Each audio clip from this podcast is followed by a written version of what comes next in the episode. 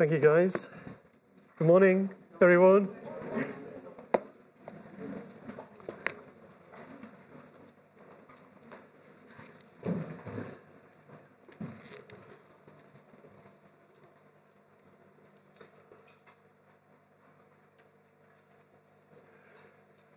As Dan was saying earlier on, that uh, today is uh, week two in a short four weeks uh, series entitled Be Bold.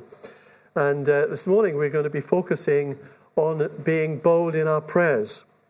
Uh, last week we learned that boldness is a behavior born out of belief. Boldness is a behavior born out of belief. That is, what you believe determines how you behave. And if you're a person who has a great big God, one for whom nothing is impossible, a God who can do immeasurably more than you ask or imagine, a God who is a loving Father who desires to bless his children with good gifts, then we can have confidence in coming to him and therefore we can be bold. And last week's uh, talk, uh, uh, uh, sorry, this week's talk runs on from last week's talk. So, for those who weren't around, and quite a few of you, I think, um, let's have a quick recap on where we headed last week. Well, first of all, we based our study on Acts chapter 3 and Acts chapter 4. We read there the story of Peter and John that they were going to the temple to pray. It was about 3 o'clock in the afternoon, and they were confronted by a 40 year old man who had been crippled since birth. And um, he asked them for some money. And uh, Peter told the man that he didn't have any money to give him, but he said to the guy, What I have, I will give you. In the name of Jesus of Nazareth, rise up and walk. And we read that Peter took him by the hand and he stood up and he walked and leaped and praised God. And uh, this drew a crowd.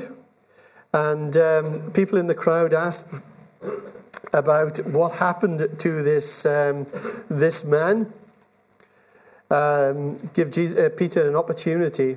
And Peter said to them, Why do you stare at us as if by your own power or godliness we have made this man walk?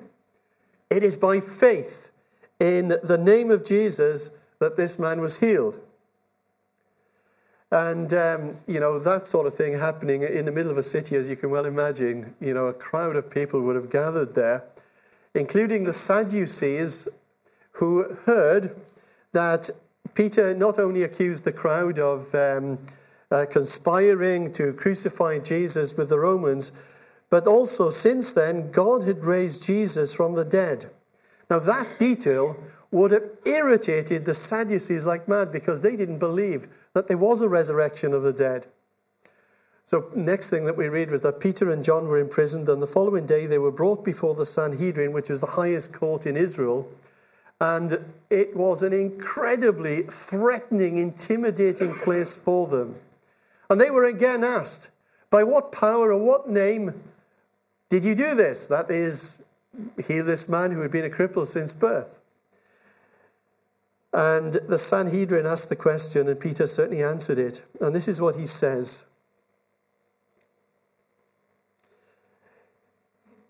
It is by the name of Jesus Christ of Nazareth whom you crucified, but whom God raised from the dead, that this man stands before you healed. Now, I tell you, and we were saying about this last week, that took incredible bottle. You know, that was off the scales courage for Peter and John to say that. Because they were speaking to the people who had conspired to put Jesus on the cross just some weeks before, conspired with the Romans. And these people also had the power to get them killed as well. So, how did the Sadducees react to that? Uh, well, that's, that's where we pick up the story this morning, okay? So, we're reading from Acts chapter 4, verse uh, 13. When they saw the courage of Peter and John and realized that they were unschooled, ordinary men, they were astonished and they took note that these men had been with Jesus. But since they could see the man who had been healed standing there with them, there was nothing they could say. So they ordered them to withdraw from the Sanhedrin and they conferred together. What are we going to do with these men? They asked. Everyone living in Jerusalem knows they have performed a notable sign, and we cannot deny it. But to stop this thing from spreading any further among the people, we must warn them to speak no longer to anyone in this name. Then they called them in again and commanded them not to speak or teach in the name of Jesus. But Peter and John replied, Which is right in God's eyes, to, to listen to you or to him? You be the judges. As for us, we cannot help speaking about what we have seen and heard. After further threats, they let them go. They could not decide how to punish them because all the people were praising God for what had happened. For the man who was miraculously healed was over 40 years old. On their release, Peter and John went back to their own people and reported all that the chief priests and the elders had said to them. When they heard this, they raised their voices together in prayer to God. Sovereign Lord, they said, you made the heavens and the earth and the sea and everything in them. Just stop there for a moment. That's an incredible uh, start to a prayer, isn't it? Uh, great place to start our prayers by fixing our thoughts on the, the greatness of God. And by saying, Sovereign Lord, they were actually declaring that, God, we believe that you're in charge. you're in charge. You're the one with the final say. We believe you not to be a small God, but a great God, the one who created the heavens and the earth and the seas. You know, see, and that's why in Tamworth Elim we start on a Sunday morning with declaring the praises of God, proclaiming his greatness. Uh, and in doing so, we're not only bringing pleasure to God, but we're reminding ourselves of the kind of God that we are worshipping, one for whom nothing is impossible. You know, we don't sing songs that we've been doing for the first part of the service this morning because it is our tradition. I suppose it is a bit of our tradition. There's nothing wrong necessarily with tradition, but it's not just because of that. and it's not just to fill in the time, but it's to declare to God His greatness and for us to remind ourselves whose presence we have come into this day. And then Luke tells us in this uh, scripture that um, the believers raised their voices together in prayer to God. And the prayer goes on and um, for the next few verses, but I want to come to the next part of the prayer in verse 29. Now, Lord, consider their threats and enable your servants to speak your word with great boldness. Stretch out your hand to heal and perform signs and wonders through the name of your holy servant Jesus. After they prayed, the place where they were meeting was shaken, and they were all filled with the Holy Spirit and spoke the word of God boldly. Now, the key, as I said already, to last, week, uh, last week's talk was boldness is behavior born out of belief. And today has a key thought as well, and it's this what we pray for reflects what we believe about God. What we pray for reflects what we believe about God. Now, if you're a person that doesn't pray at all, now that reflects at worst that you probably don't believe in God. Or at best, you don't believe in a God who answers prayer. If you only ever pray small prayers, that might reflect that you don't believe in a God who can answer big prayers. If all of our prayers are focused on ourselves, Bless me, help me, comfort me, be with me and my family. It might believe, it might be that you believe that uh, God is there to serve you. There was once a famous prayer by a man named John Ward from Hackney, and it was included actually in one of the, the London newspapers 100 years ago. And this was the prayer O Lord, thou knowest I have nine houses in the city of London and likewise that I have lately purchased an estate in the county of Essex. I beseech thee to preserve the counties of Essex and Middlesex from fire and earthquake. And as I have a mortgage in Hertfordshire, I beg thee to have an eye of compassion on that county. As for the rest of the counties, Thou mayest deal with them as thou art pleased. o Lord, enable the banks to answer all their bills and make all my debtors good men. You see, whether that was a true prayer or not, uh, probably not. But it brings out a point here that God desires that we don't just pray about ourselves and our needs, our lives, our ambitions, our desires. And we need to remember that we are part of God's family together and that we're part of a much wider world. And I just wonder if we could see the heavenly transcript of our prayers over the last month. I just wonder would they be filled with me, my, and mine? Would they be mainly focused on us? our needs and our situations. What we pray reflects what we believe about God. I've lost count of the numbers of times that I've had a conversation with someone who's gone through a really tough, trying, difficult time in their life, and they've struggled to do everything that was within their power to win through. But then they've said something like, Well, I've tried to do everything to sort this problem out. So I suppose all I can do now is pray. I sort of understand where they're coming from, but I also ask myself, why is prayer so often viewed as the last resort for those who are Christians? Okay, let's come back to our text for this morning, uh, the prayer that Peter and John and their friends prayed in Acts 4:29. Let's uh, put that up. Now, Lord, consider their threats and enable your servants to speak your word with great boldness. Stretch out your hand to heal and perform signs and wonders through the name of your holy servant Jesus. And in this prayer, we see that these early Christians prayed two quite incredibly bold prayers. And I wonder, are they prayers that any of us have prayed recently?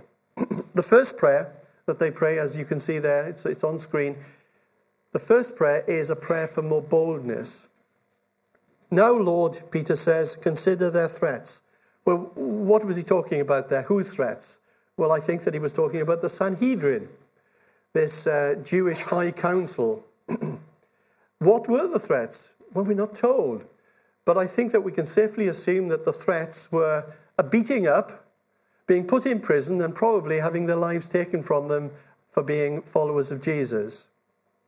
Lord, consider their threats and enable your servants to speak your word with great boldness. Wow. You just catch that. They were threatened with being beaten up, imprisoned, possibly being martyred for their faith in Jesus, and what do they pray for? they pray for more boldness. I'm pretty sure that if I was in that situation, I would not have prayed for more boldness. I think I probably would have prayed for protection. Or maybe for God to sort out my enemies. But they prayed for more boldness. Isn't boldness what got them arrested in the first place? You know, if I'd been counseling them, I probably would advise them to lay low for a little while. And I would have said to them, You're not going to be any use to Jesus if you get killed. That's probably what I would have said. But these guys prayed for more boldness. Can I ask you a question? Is that a prayer that you've ever prayed? I don't want to show of hands or anything like that. A prayer for more boldness. Now, if I was asked that question, personally, I probably would answer confession is good for the soul. No, I've not ever prayed for more boldness. And if I'm asked the question why I've never prayed for more boldness, probably because I've never thought about it. Maybe that's your case as well this morning. You've never thought about asking the Lord for more boldness. It may not be the reason that you've not prayed that. Maybe the underlying reason for you is that you've thought about it, and it's a kind of scary prayer to pray, isn't it, for more boldness? Because if we pray for more boldness, that might mean that we might have to do something which is bold. Yeah? If you're going to pray for eh, that follows, isn't it? You know, my reasoning's right there, isn't it?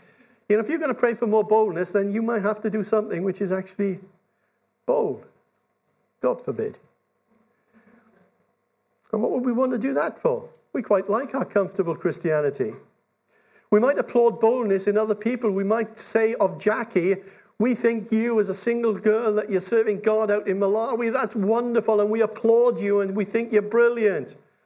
But you know, boldness is always for other people. Maybe we're quite happy with the, our, our form of cultural Christianity, where our prayers can be quite self centered. Lord, help me to give a good presentation at work this week. Lord, help, let my football team win today. And if you're a blue supporter, probably you need all the help you can get. Lord, help me get a raise from my boss. Heal grandma's ingrowing toenails. In Jesus' name, I pray that the pimple on my nose will disappear before the party on Saturday, whatever it is. But you see, when we are praying for boldness, we're not praying for ourselves. Think about that. We're not praying for ourselves when we pray for boldness. We are praying for the benefit of others. That people will benefit in some way from our renewed, restored boldness and courage. The early Christians prayed for boldness so that they could take the life transforming message of Jesus out there, even though they knew that they would probably be persecuted for it. In last week's talk, I made a reference to uh, an Ian White song, um, When I Feel Afraid. There's a line in it which says, as I quoted last week, A ship that's in the harbour is still and safe from harm, but it was not built to be there. It was made for wind and storm. And I asked the question last week what sort of Christian life are we living? Are we living a harbour existence? Or is our life, to you know, extend the metaphor, the life on the high seas of faith? And if you're a Christian that answers that your Christian life is more like a harbor existence, then the prayer, Lord, give me more boldness, I would say is a pretty good prayer to pray. Yeah? Lord, use me today. Use me for your glory. Make me bold. Stir me up. Give me eyes to see those around me in my work, in my community. Lord, give me a sensitive heart and a compassion for those who are hurting. And you pray that prayer, you better sit tight because that's a prayer that God is going to answer if you pray that sincerely. Just watch what happens. I was so blessed on Thursday as I had the joy of praying with Rose, who became a Christian.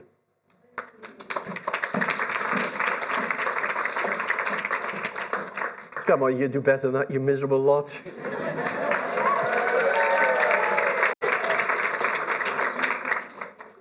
And you know what? Within 30 seconds, I don't know if you know this, Rose, but I was listening.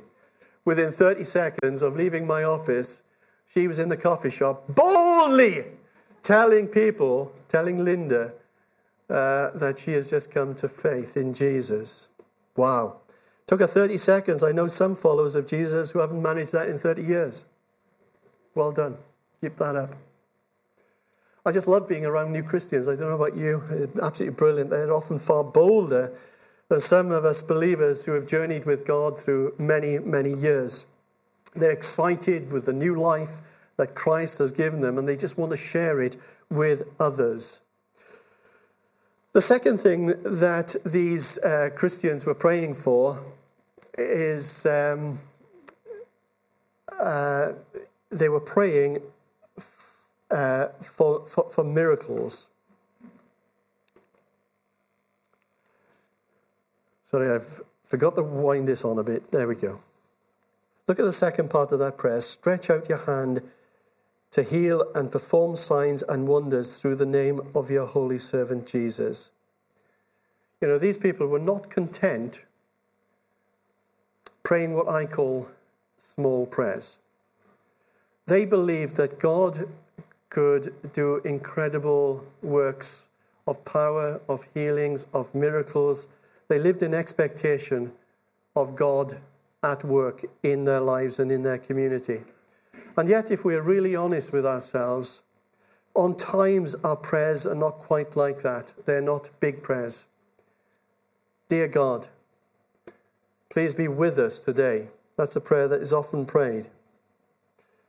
It's funny, when I hear that prayer being prayed, I often think to myself, if God is in heaven asking the question, why on earth are they praying that? I've already promised to be with them.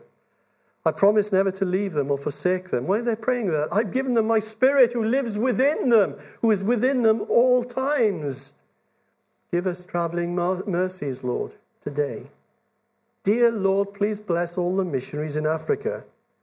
How does God answer a prayer like that? I'm not really sure. You know, what are you praying for if that's the kind of prayer that you are praying? And how do we know when God has answered that prayer, if God has answered that prayer?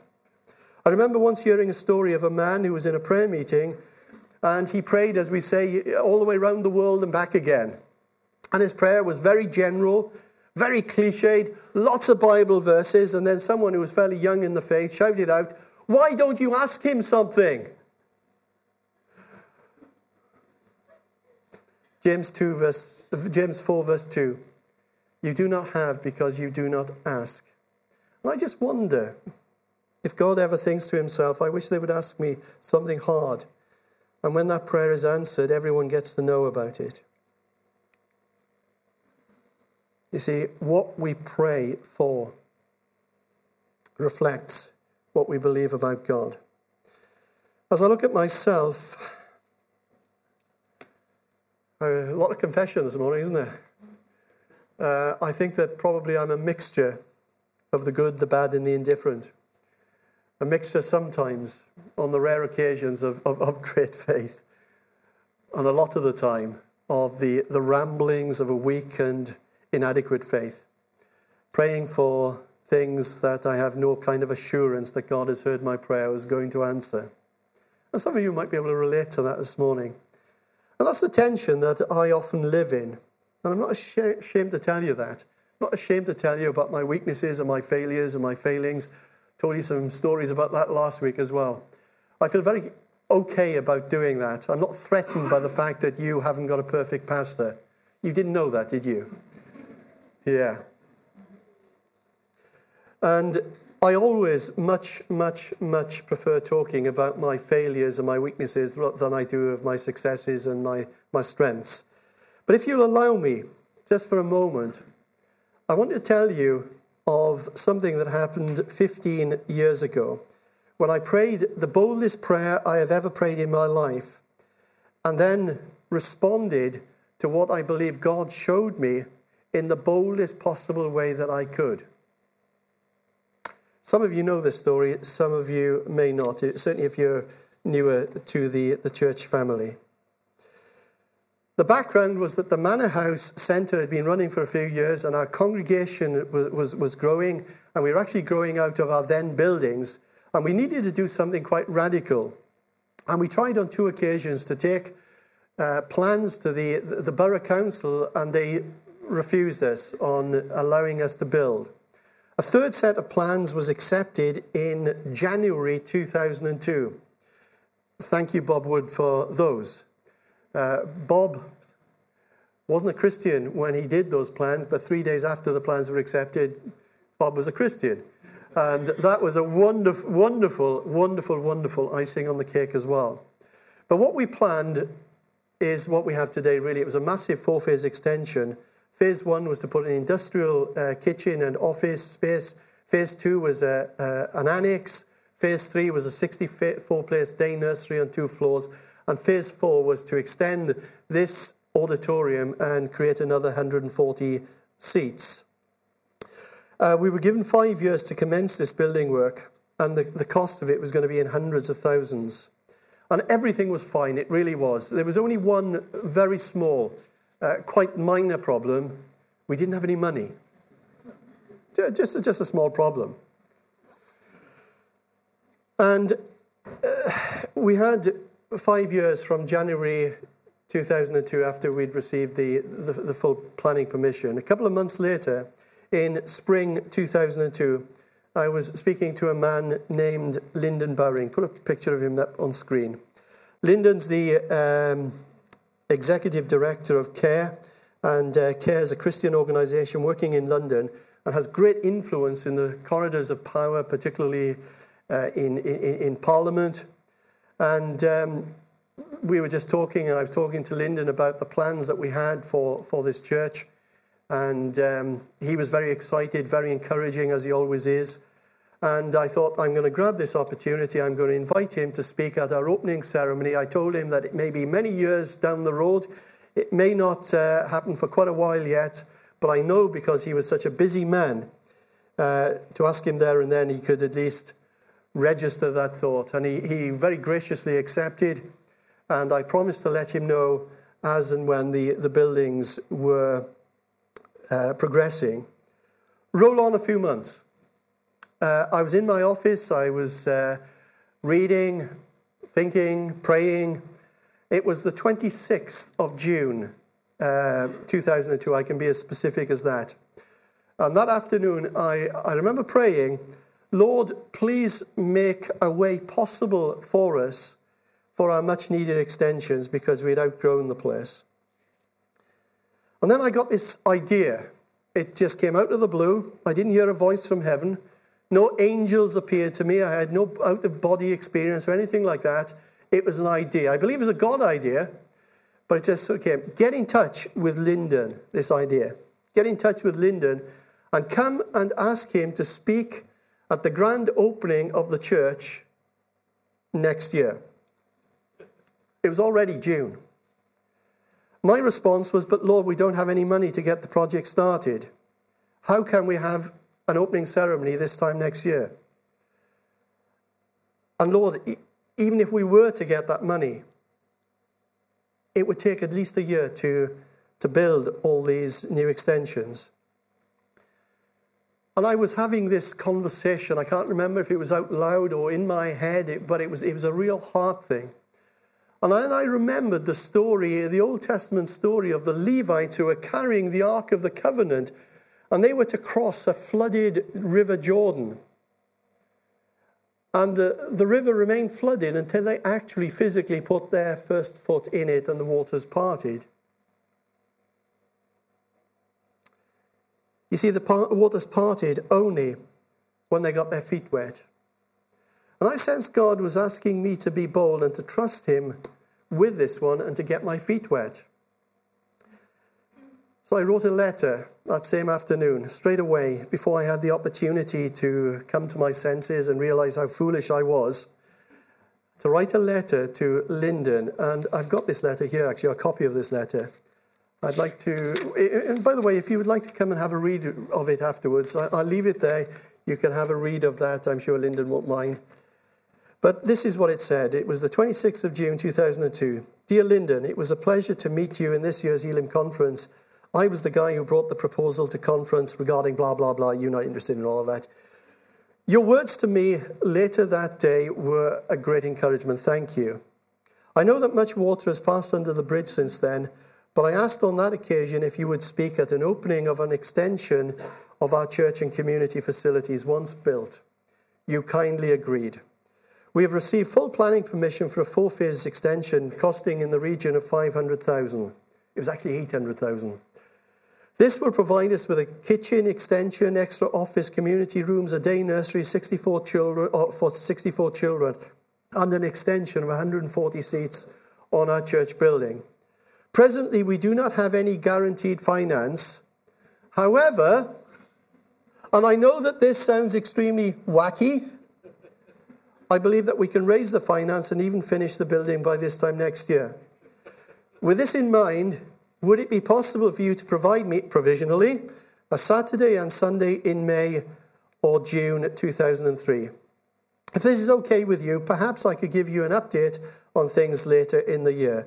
At least by that time, I will know whether the strict timetable is feasible. If not, perhaps you would be willing to reschedule for later in the year. There are a few other paragraphs in that letter, and as I say, please come and have a read if you, if you wish to do that.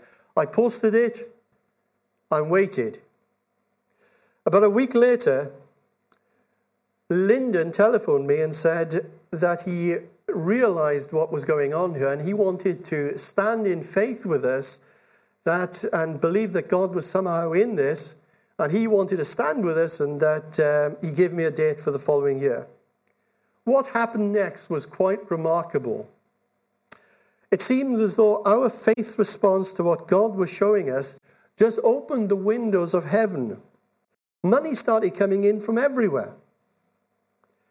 12,000, 10,000, 20,000, 56,000, 152,000, 56,000 again, another 20, and so forth. 440,000 pounds came in, which was pretty good down payment.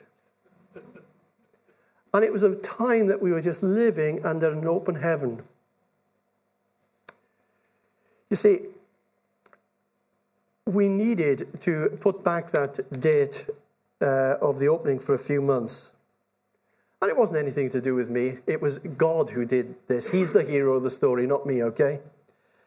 Less than 24 months later, we got all the money that we needed. We got uh, tenders put out. We employed a building contractor. We got the work done, which took 15 months in all, and had our open celebration where Lyndon spoke. You see, the Lord could have opened the Jordan River before the nation of Israel walked into it, but He didn't. He wanted them to get their feet wet. God could have given us all the money without any steps of faith on our part. But God loves it and he, when He includes us in His plans. He loves it when we can trust Him and dare to believe in His greatness and in His goodness a story. There are many stories. Another quick story, if I may. Very, very, very different from the last one. A few weeks ago, we were having our Alpha course, and uh, my word, it was a great Alpha course. Uh, not as many as the, the first one that we ran here, but it was, uh, it was still great. And uh, one group member uh, throughout the course just kept asking questions. In fact, he asked probably 20 questions a night. Isn't that right, Chris?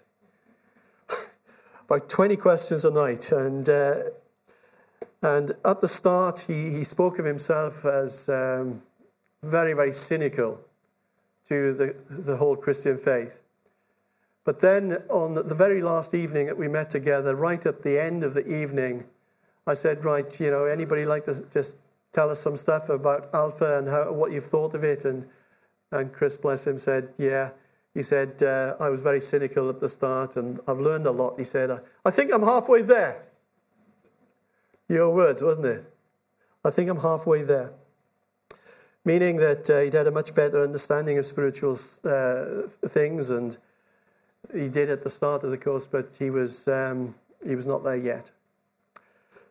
Just after that, I, I, I finished the evening with a prayer. There was no music, there was no emotion raised. It was just very quiet and it was just matter of fact. We were in a small group and I prayed for each person in the group. And as I was praying for Chris, I prayed that Chris might know God's love and for the Holy Spirit to reveal himself to Chris.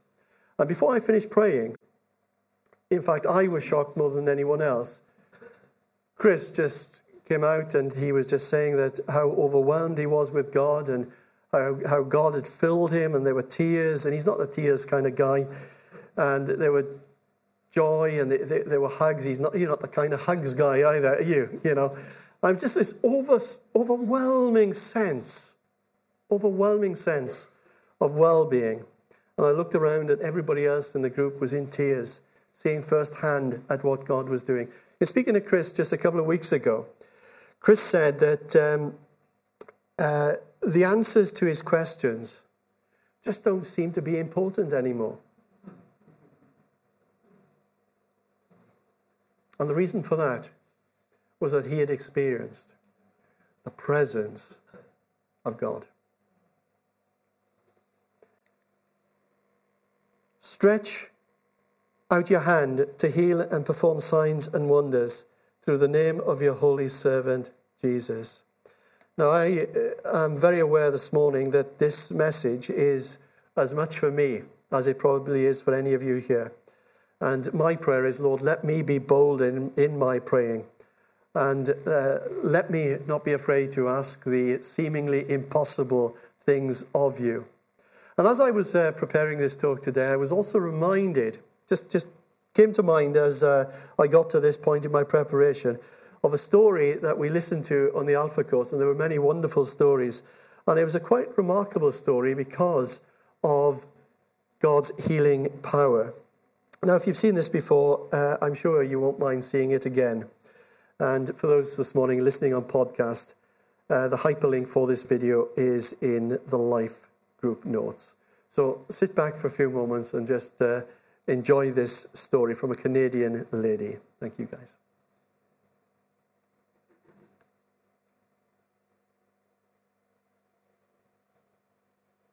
It was a Friday night, and I remember the middle of the night waking up and being quite delirious, literally spilling a glass of water in my bedroom, uh, trying to make it to the bathroom because I was going to be ill, and just not even understanding what was going on. And it was quite scary, actually. And I remember waiting till the next morning before I said to my husband, I think I should go to the hospital. I didn't realize when I went into the hospital I would not be coming out for quite some time. I remember the doctor coming in to me and being quite severe looking, you know, very sort of serious about what he had to tell me. And he went on to tell me that I have something called fungal meningitis, and the form of it is actually called Cryptococcus gattii. And it was as strange as it sounded a fungal ball had already um, started to grow on my brain. It was 1.3 centimeters at the base of my brainstem, and it was um, replicating itself at a really high rate. And that's the danger with this particular disease is that uh, it gets to a point where it's big enough, which is three centimeters, that they, the only way to get rid of it is to have surgery on your brain, and no one wants that.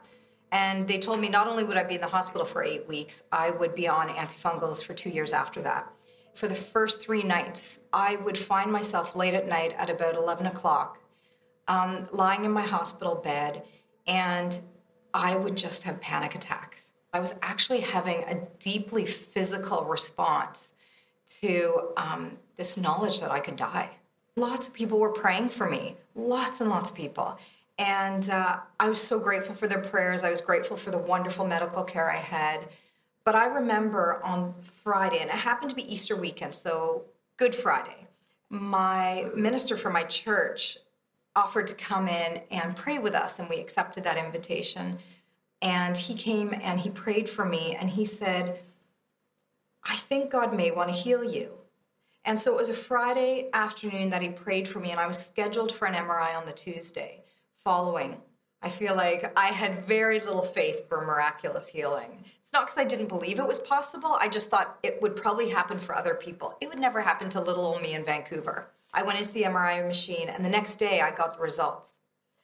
And I don't think I will ever forget the day. And I can see the doctor's face rushing into our room and saying, Are you ready to go home? And Ryan and I were quite confused. You know, we'd sort of set ourselves up for we're here for eight weeks. It was at five and a half weeks. And we said, Yes, why?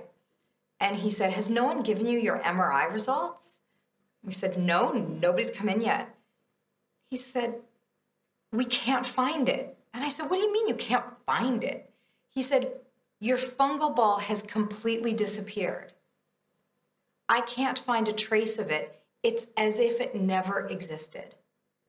And I said, Not even the little scar on my brain? He said, Nothing. It's completely gone you can go home today.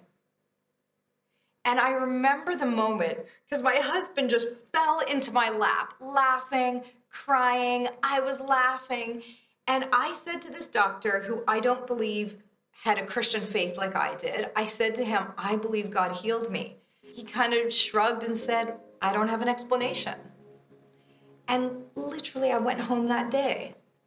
I have never known that kind of joy, but also I also know that I've never experienced that depth of gratitude. Wow. So, does God always heal? Does God always give us what we ask for? No, not at all. He's a sovereign God. He is the one who knows all things, and during our time here on planet Earth, there will be pain and illness and death. But there's coming a time when all of those things will be no more. But it isn't yet. And the occasional miracles and healings that we see now in this life, in this world, I would say, are a little bit like an occasional warm day in spring when you're tempted to think that summer has come, but in the following days and weeks, um, it's cold and rainy. God's kingdom is a little bit like that. There are times when God just breaks through and it's amazing. And it's a sign that summer is yet to come. Summer is on its way, but it hasn't got here quite yet. The kingdom of God, it was inaugurated by Jesus, his first coming. And we often see miracles and healings and answered prayers. But there is coming a day when God's kingdom will come in its fullness, where there will be no more death or mourning or crying or pain, and God will wipe away every tear from our eyes. We're going to conclude in a few moments' time, but we're going to do it in a little bit of a different way today. Um, knowing that I was going to be speaking on this uh, subject this morning on uh, bold prayers and prayers that you've got answered, I've asked uh, Martin and uh, Sue to come and share some stories uh, with us of some experiences that they've had of bold prayer and uh, a bold prayer that was answered. Martin, if you'd like to come first, thank you.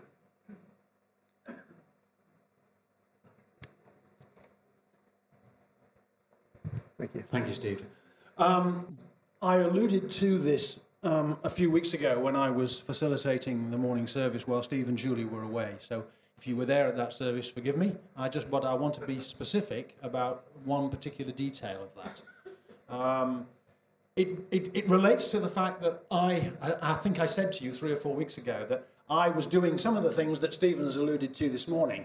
My prayers had become rather sort of general, well intentioned, heartfelt, but general particularly with regard to the needs of my family. And in one of those occasions of prayer, I felt, in the same way as Stephen has described, a very strong indication in my own head that I needed to be specific, which I was not accustomed to doing. And in the case of my son in law, Tim, who's married to my elder daughter, Liz, the specific nature of my request was that he would eventually find a job that recognized and rewarded his character and his gifts. Since he'd come back from mission in Mozambique, he'd had a very rough time. He'd had difficulty finding work at all, spent a long time unemployed. He'd even tried high rise scaffolding work in London just to earn some money. Um, he'd had two jobs, and he was in one which was very unrewarding. It was he was doing very well at it. He was recognized as the best uh, person in the role, which was placing difficult children in apprenticeships. He was the best one in the role, and yet the scheme that was supposed to reward him for that was being maneuvered all the time, and he was never earning enough money to keep his family. And he was very down. He was he lost faith in himself, and I'd never seen him so depressed. And I and he tried to get other work, and he couldn't. Nothing was coming, and he'd applied for 40 or 50 different jobs and often no reply even. And I, with those thoughts in my head and with this nudge to be specific, I prayed that evening on a Tuesday night, please God, will you bring work to Tim so that he hasn't got to go and find it? Will you bring it to him? A job that recognizes who he is and what he's capable of. And that was the prayer. On the Saturday, we went to Bristol. We've been going a lot, as you some of you may know. And I went down to Bristol with my wife, and we went to the children's school fair. Very typical primary school event, tombola, bring them by, bric-a-brac, you name, that sort of stuff. And we were in the playground, and the former vice chair of the governors came up to Tim, a lady, and she said, Tim, how are you doing? And he just said, well, I'm coping, Mary, I'm coping. And she said, Tim, will you go over and see Neil, the headmaster. Um, and Neil knows Tim because he was a governor before they went to Africa. Go and have a word with Neil. He may have something that you'll be, be interested in. So Tim wandered off across the playground, and I saw him way across the playground, and he talked to the headmaster for ages. And he came back and he said, That's really odd. He's mentioned that he's got a job, and he wants me to apply for it. And I said, What is it? He said, Well, it's a member of his senior management team. They want me he's interested in me applying to be what's called a school business leader. He said, I don't even know what a school business leader is. Um, but I got to find out.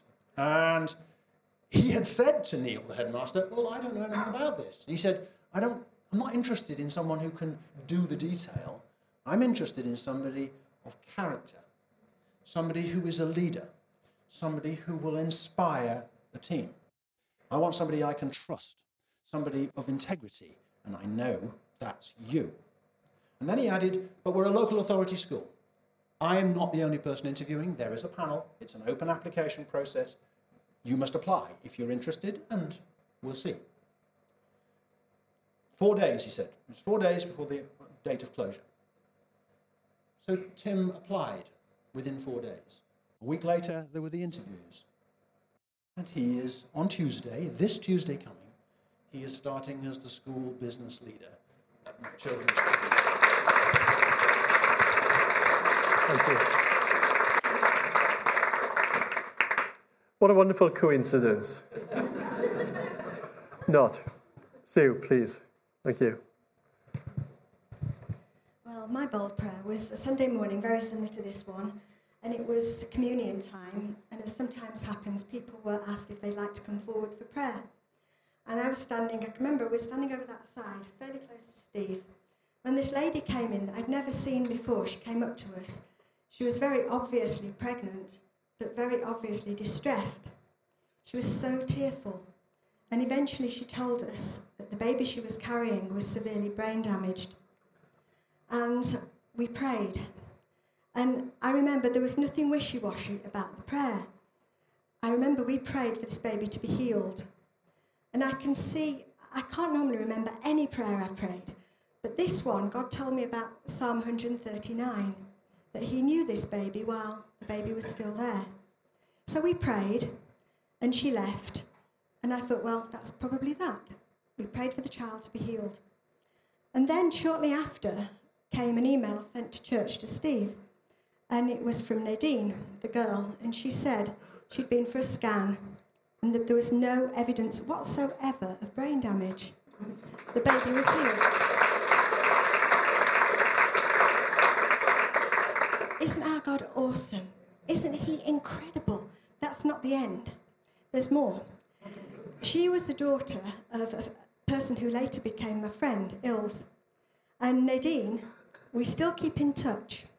And before she left, they now live in Spain, but before she left, she said, Sue, since Gabriella started school, she's been uh, told by the t- teachers in the school that she's gifted and talented. She was told this child would not be normal. Well, she wasn't. She was gifted and talented. So God overcompensated. How awesome is He? But there's still more. Because even this last week, an email came through to me to say they now live in Spain and Gabriella is 10. And it came through that she had been seen by educational psychologists because of her aptitude.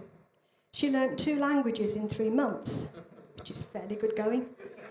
And she's completely and totally off the scale, which means she's off the scale for her age group. She's two or three years in advance of where she should be.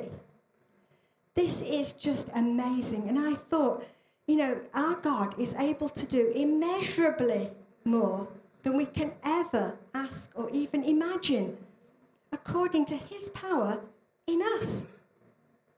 There's a scan of a brain damaged baby, and I later found out she was brain damaged in more than one place. Also, I only found out this last week that she had a heart condition as well. All gone. When God does stuff, God does stuff. It was nothing to do with Stephen or my prayer. He was probably eloquent, but I certainly wasn't. We were just conduits for our God to work a miracle. And there's a bit more still. Can I have the next one, Tim, please? There's Gabriella at one year old. She looks very normal to me. There's the family. And the icing on the cake was Nadine was the only one who was a Christian within that family. Her husband was quite against it, Fernando. And while they were in Spain, he too became a Christian. So did the children.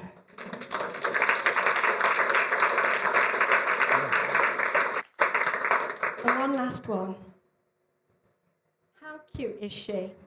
How amazingly cute. I don't think we can get it to go up, can we? Sorry, Dan helped me with that one. But we've, uh, it was me, probably I did something wrong. But she is so cute.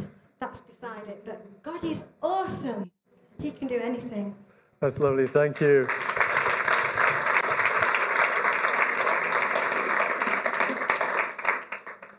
We just want to encourage your faith this morning by telling you some stories. It's great to have um, stories like the one that we uh, looked at on film, you know, lady in Canada, but, you know, this is within our own local church family.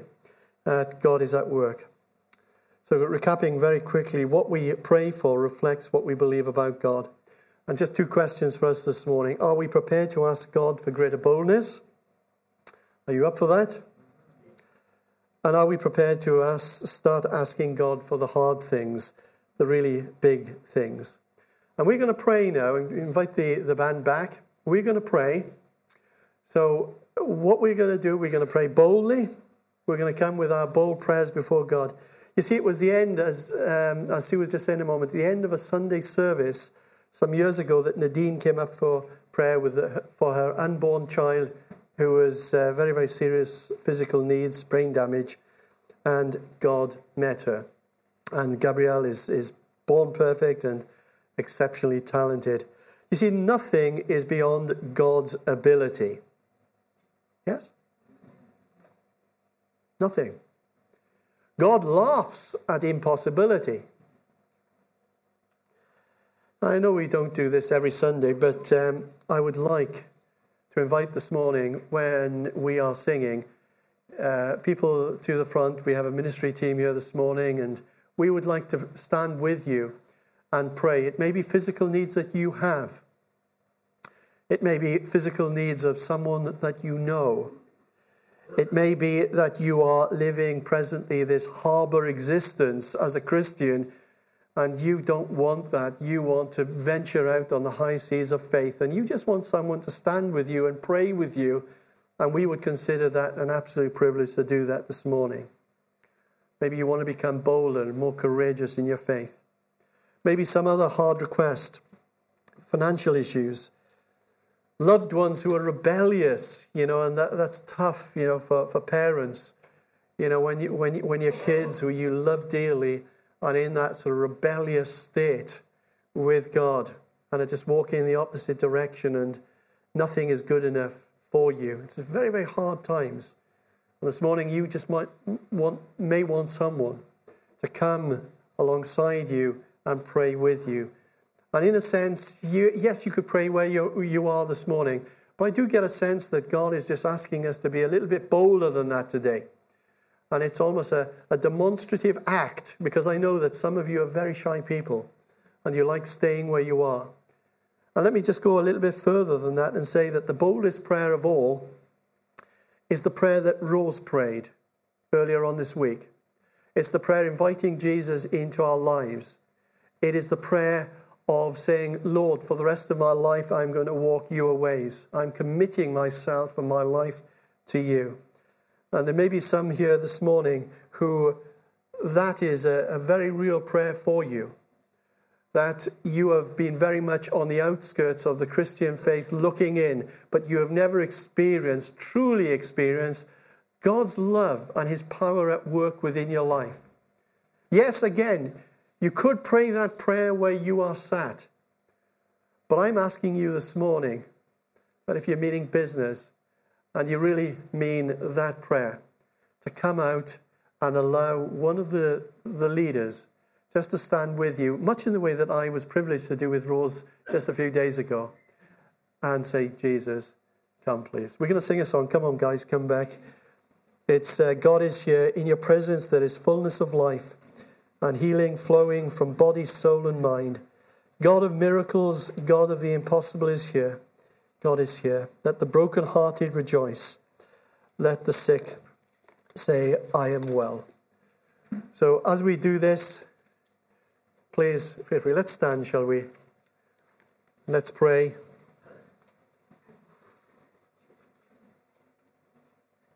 Dear Lord, we thank you that you are, are here. Lord, we are assured of your presence today. And we thank you that we even though we're not deserving, we are in the presence of Almighty God.